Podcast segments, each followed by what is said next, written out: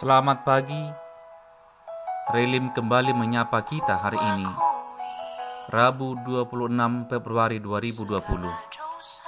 Firman Tuhan tertulis dalam kitab Yoel pasal 2 ayat 13. Koyakkanlah hatimu dan jangan pakaianmu. Berbaliklah kepada Tuhan Allahmu, sebab ia pengasih dan penyayang, panjang sabar dan berlimpah kasih setia dan ia menyesal karena hukumannya. Demikian firman Tuhan. Saudara-saudari, kita semua adalah orang berdosa.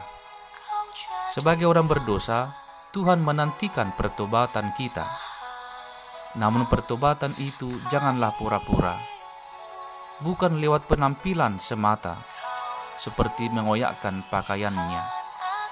Pertobatan yang Tuhan inginkan adalah dengan mengoyakkan hati kita di hadapan Tuhan.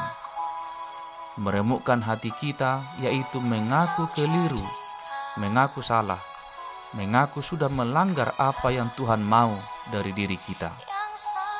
Dan jika kita bertobat, Tuhan menyesal telah merancang hukuman bagi kita. Mengapa? Karena sifat Allah adalah penuh ampun dan belas kasihan. Sebagai ciptaannya, kita berharga dan istimewa baginya. Saudara-saudari, hari ini kita mulai memasuki masa-masa prapaskah atau Rabu Abu, di mana kita masuk ke dalam penghayatan akan penderitaan dan kematian Tuhan Yesus bagi kita. Saatnya kita juga mengingat akan kesudahan hidup kita dengan satu kesadaran bahwa kita semua terbuat dari debu dan kembali menjadi debu.